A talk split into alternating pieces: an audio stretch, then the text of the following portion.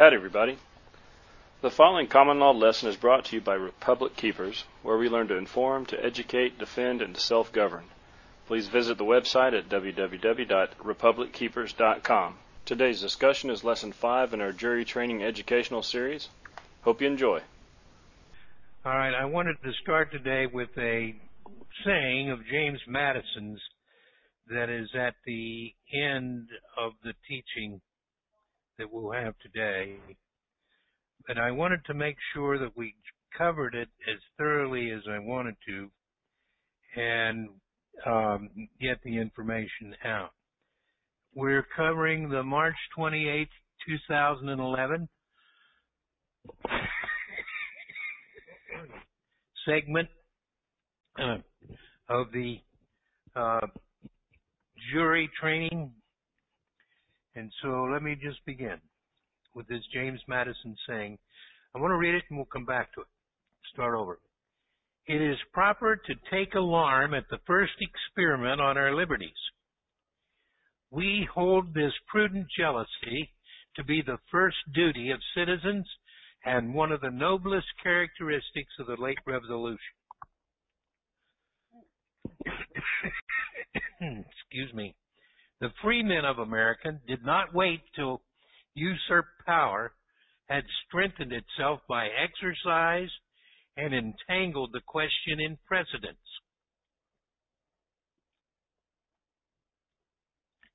They saw all the consequences in the principle and they avoided consequences by denying the principle.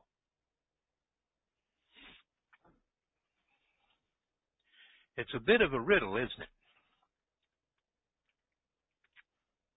Why would you say that? What was the principle? The principle was the government going against them, the people.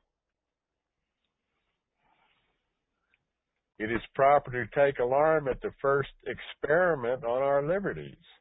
That's the first thing the government did, wasn't it? We hold this prudent jealousy to be the first duty of citizens and one of the noblest characteristics of the revolution. Didn't the people rebel, uh, rebel when this occurred at the first sign? Or did they wait? This is, uh, you're thinking about in terms of the revolution? Yes.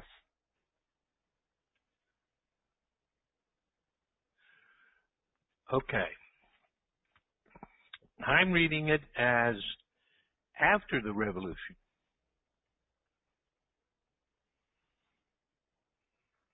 And it is proper to take alarm. He's explaining a prospective action uh, here. He's saying it's proper to take alarm at the first experiment on our liberties. Now, for the revolution, you're correct. It was proper. But he is addressing here what I think, and the principle down here is sovereignty. They saw all the consequences in the principle of making the government the sovereign, and they avoided the consequences by denying the principle.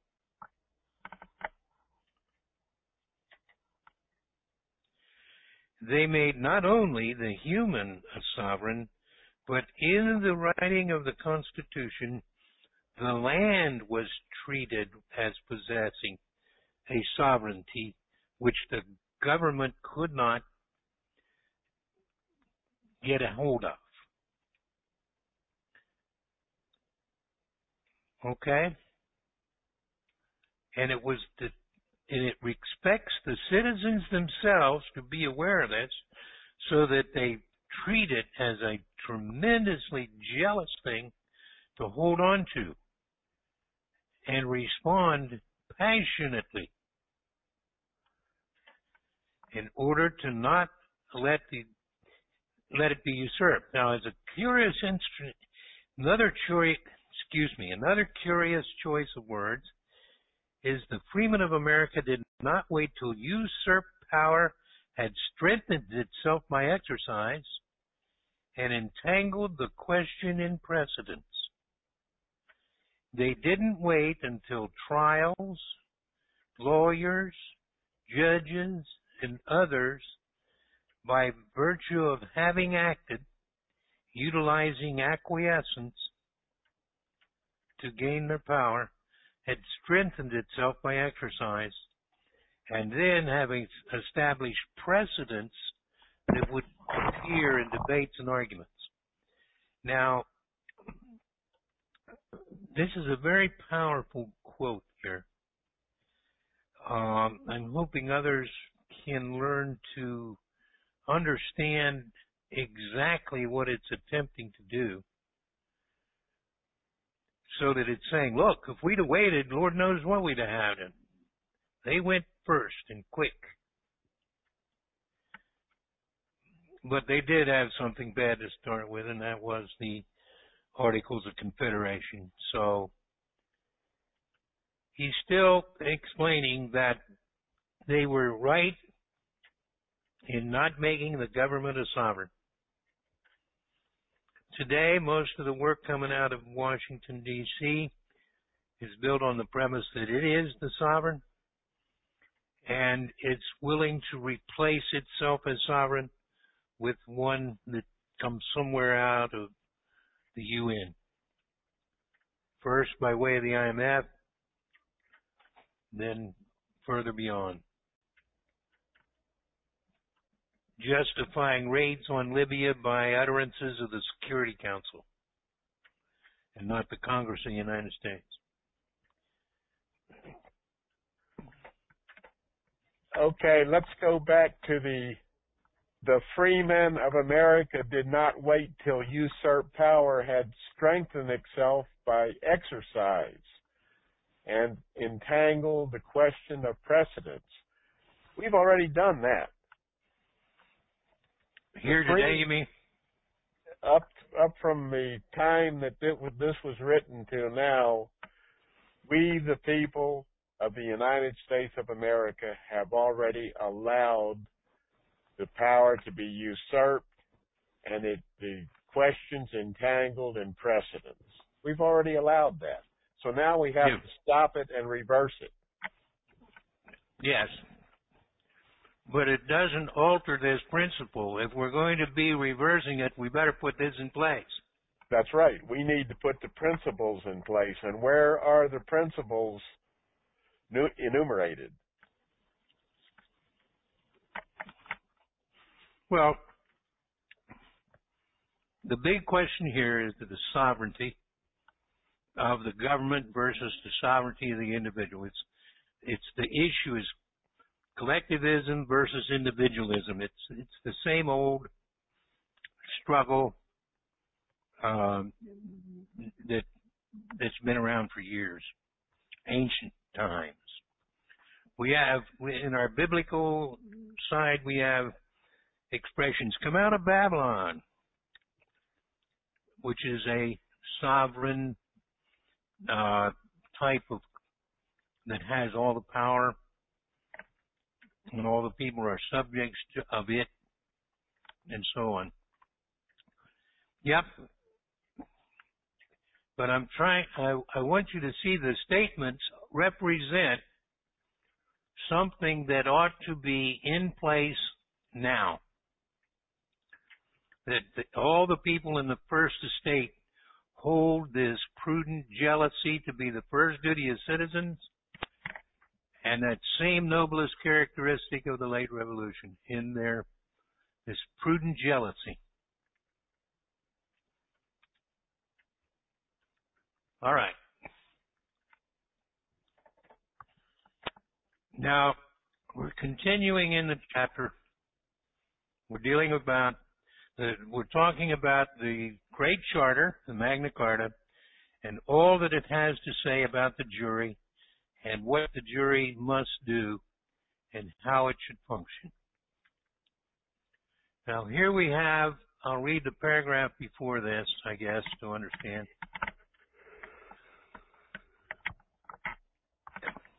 The foregoing interpretation of the words nisi per legem terrae, law of the land, are corroborated by the following statutes enacted in the next century after Magna Carta. That no man from henceforth shall be attached by any accusation, nor forejudged of life or limb, nor his land, tenements, goods, nor chattels seized into the king's hand against the form of the Great Charter and the law of the land. Now, this is enforcing both the law of the land, which predated the Great Charter, and which the Great Charter reinforced, and the Great Charter itself.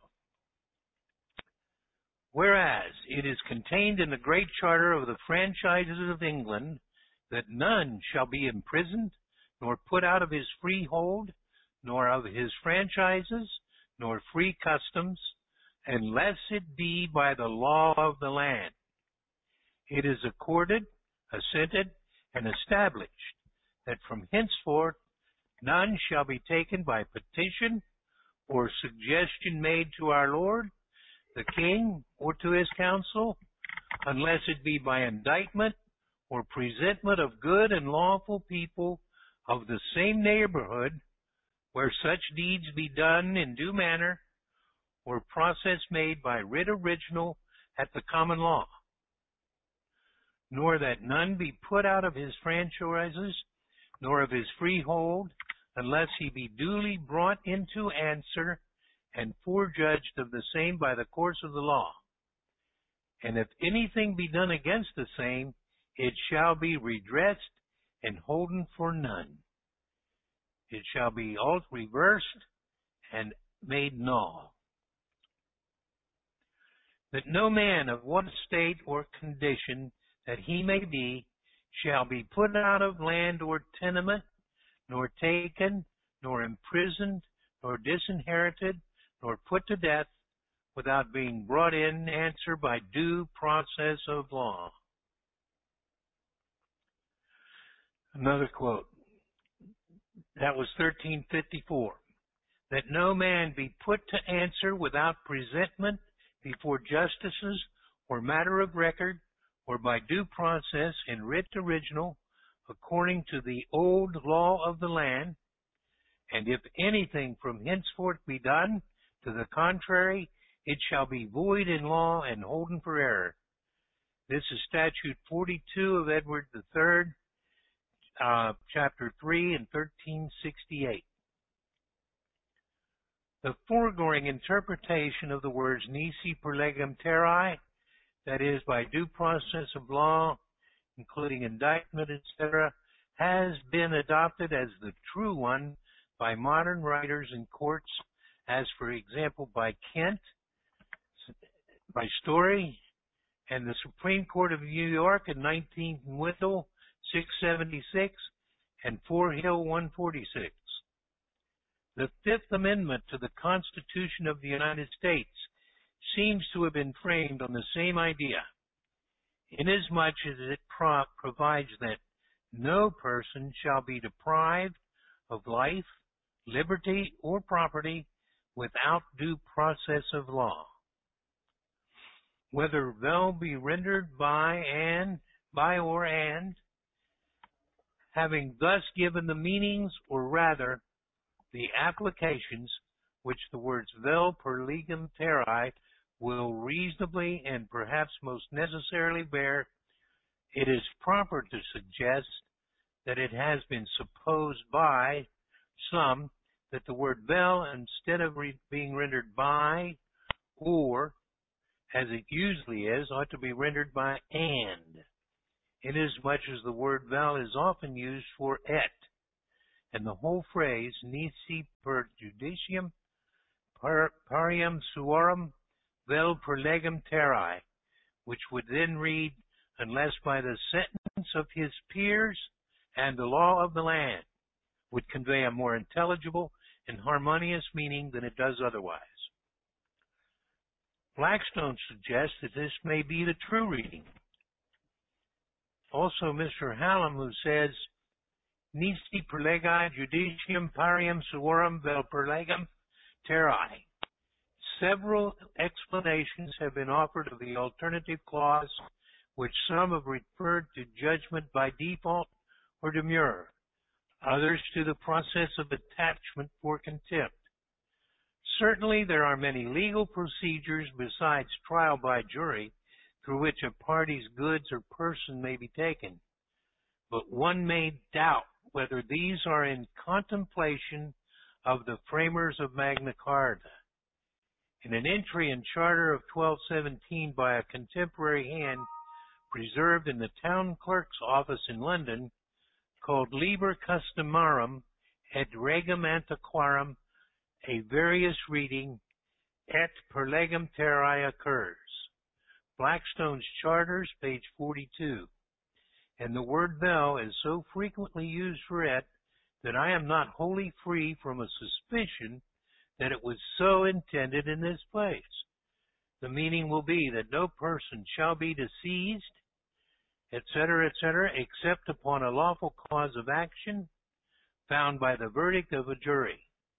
This really seems as good as any of the disjunctive interpretations.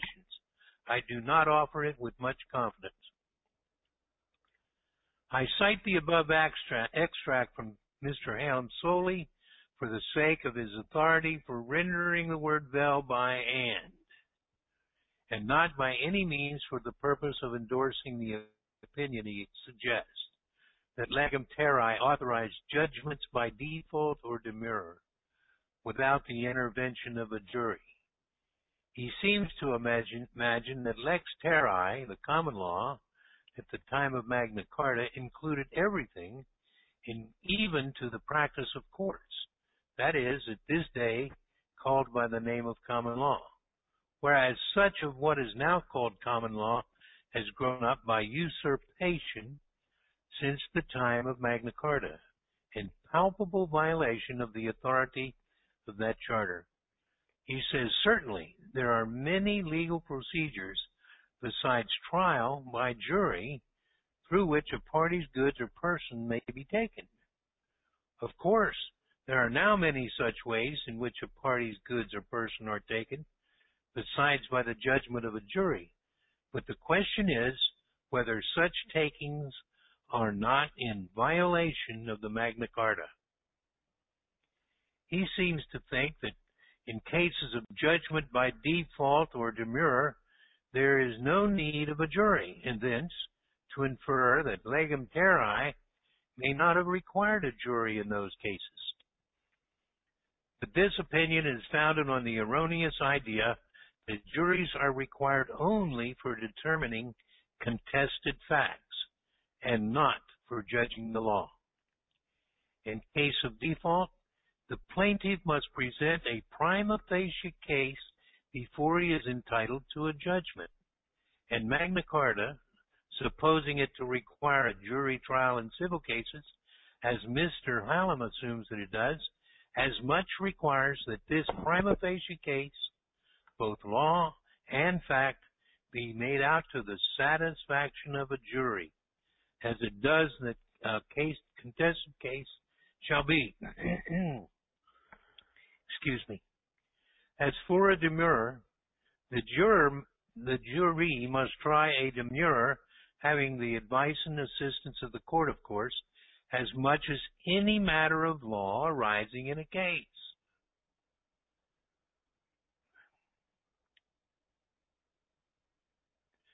Mr. Hallam evidently thinks there is no use for a jury except where there is a trial, meaning thereby a contest on matters of fact. His language is that there are many legal procedures besides trial by jury through which a party's goods or person may be taken. Now Magna Carta says nothing of trial by jury, but only of the judgment or sentence of a jury. It is only by inference that we come to the conclusion that there must be a trial by jury. Since the jury alone can give the judgment or sentence, we infer that they must try the case because otherwise they would be incompetent and would have no moral right to give judgment. They must therefore examine the grounds, both of law and fact, or rather try the grounds of every action whatsoever, whether it be decided on default, demur, or otherwise, and render their judgment or sentence thereon before any judgment can be a legal one on which to take a party's goods or person. In short, the principle of Magna Carta is that no judgment can be valid against a, against a person's goods or person, not even a judgment for cost, except a judgment rendered by a jury. Of course, a jury must try every question, both of law and fact, that is involved in the rendering of that judgment. They are to have the assistance and advice of the judges so far as they desire them. But the judgment itself must be theirs and not the judgment of the court. as to the process, as to process of attachment for contempt, it is of course lawful for a judge in his character of a peace officer to issue a warrant for the arrest of a man guilty of a contempt, as he would for the rest, arrest of any other offender, and to hold him to bail, or in default of bail, commit him to prison, to answer for his offense before a jury, or he may order him into custody without a warrant when the offense is committed in the judge's presence.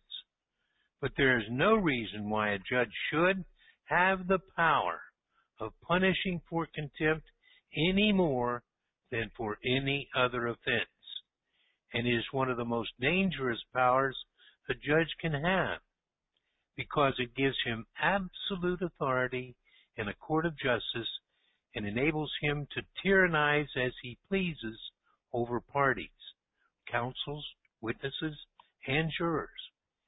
If a judge has power to punish for contempt, and to determine for himself what is a contempt, the whole administration of justice, justice or injustice, as he, if he choose to make it so, is in his hands.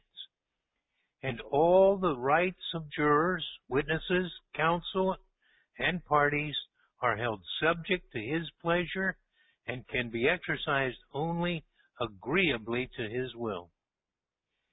He can, of course, control the entire proceedings in and consequently the decision of every cause by restraining and punishing everyone, whether party, counsel, witness, or juror, who presumes to offer anything contrary to his pleasure.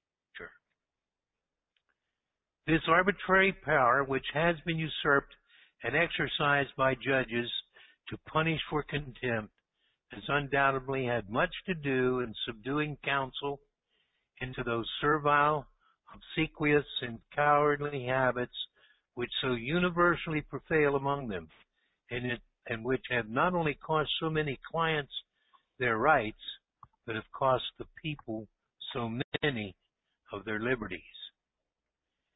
In any summary punishment for contempt be ever necessary, if any summary punishment for contempt be ever necessary, as it probably is not, beyond exclusion for the time being from the courtroom, which should be done not as a punishment, but for self-protection and the preservation of order, the judgment for it should be given by the jury, whether the trial is before a jury, where the trial is before a jury, excuse me, and not by the court for the jury and not the court or really the judges.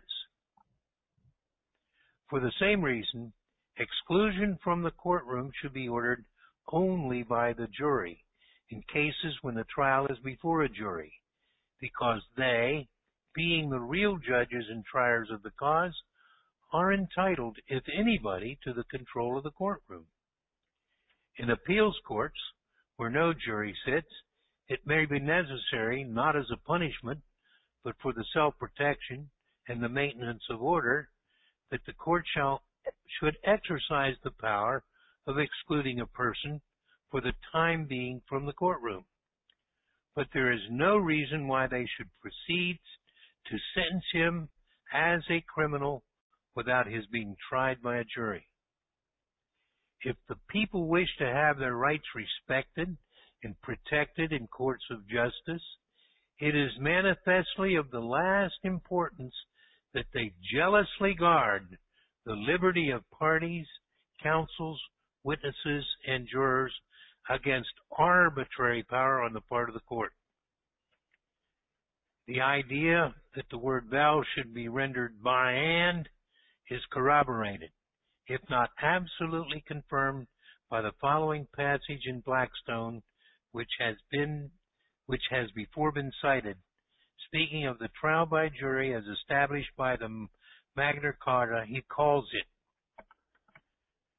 a privilege which is couched in almost the same words as that of the Emperor Conrad 200 years before.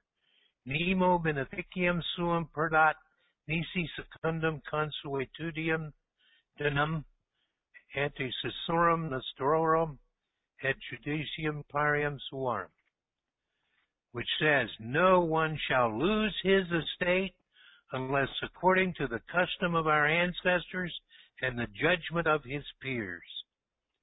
If the word vel be rendered by and, as I think it must be at least in some cases, this chapter of the Magna Carta will then read that no free man shall be arrested or punished unless according to the sentence of his peers and the law of the land. The difference between this reading and the other is important. In one case, there would be at first view some color of ground for saying that a man might be punished in either of two ways, according to the sentence of his peers or according to the law of the land. In the other case, it requires both the sentence of his peers and the law of the land, the common law, to authorize this punishment. If this latter reading be adopted, the provision would seem to exclude all trials except trial by jury, and all causes of action except those of the common law. But I apprehend that the word thou must be rendered both by and and by or, that in cases of a judgment it should be rendered by and, so as to require the concurrence both of the judgment of the peers and the law of the land. To authorize the king to make execution upon a party's goods or person, but that in cases of arrest and imprisonment, simply for the purpose of bringing a man to trial, vel should be rendered by or because there can have been no judgment of a jury in such a case, and the law of the land must therefore necessarily necessarily be the only guide to and restraint upon the king. If this guide and restraint were taken away, the king would be invested with an arbitrary and most dangerous power in making arrests and confining in prison under pretense of an intention to bring to trial. My goodness, what an interesting choice of words. Having thus examined the language of this chapter of Magna Carta, so far as it relates to criminal cases, its legal import may be stated as follows. These. No free man shall be arrested or imprisoned or deprived of his freehold or of his liberties or free customs, or be outlawed, or exiled, or in any manner destroyed, that is harmed, nor will we, the king, proceed against him, nor send anyone against him by force or arms, unless, according to, that is, in execution of the sentence of his peers and or, or as the case may require, the common law of England, as it was at the time of the Magna Carta in 1215. that concludes the lesson for today.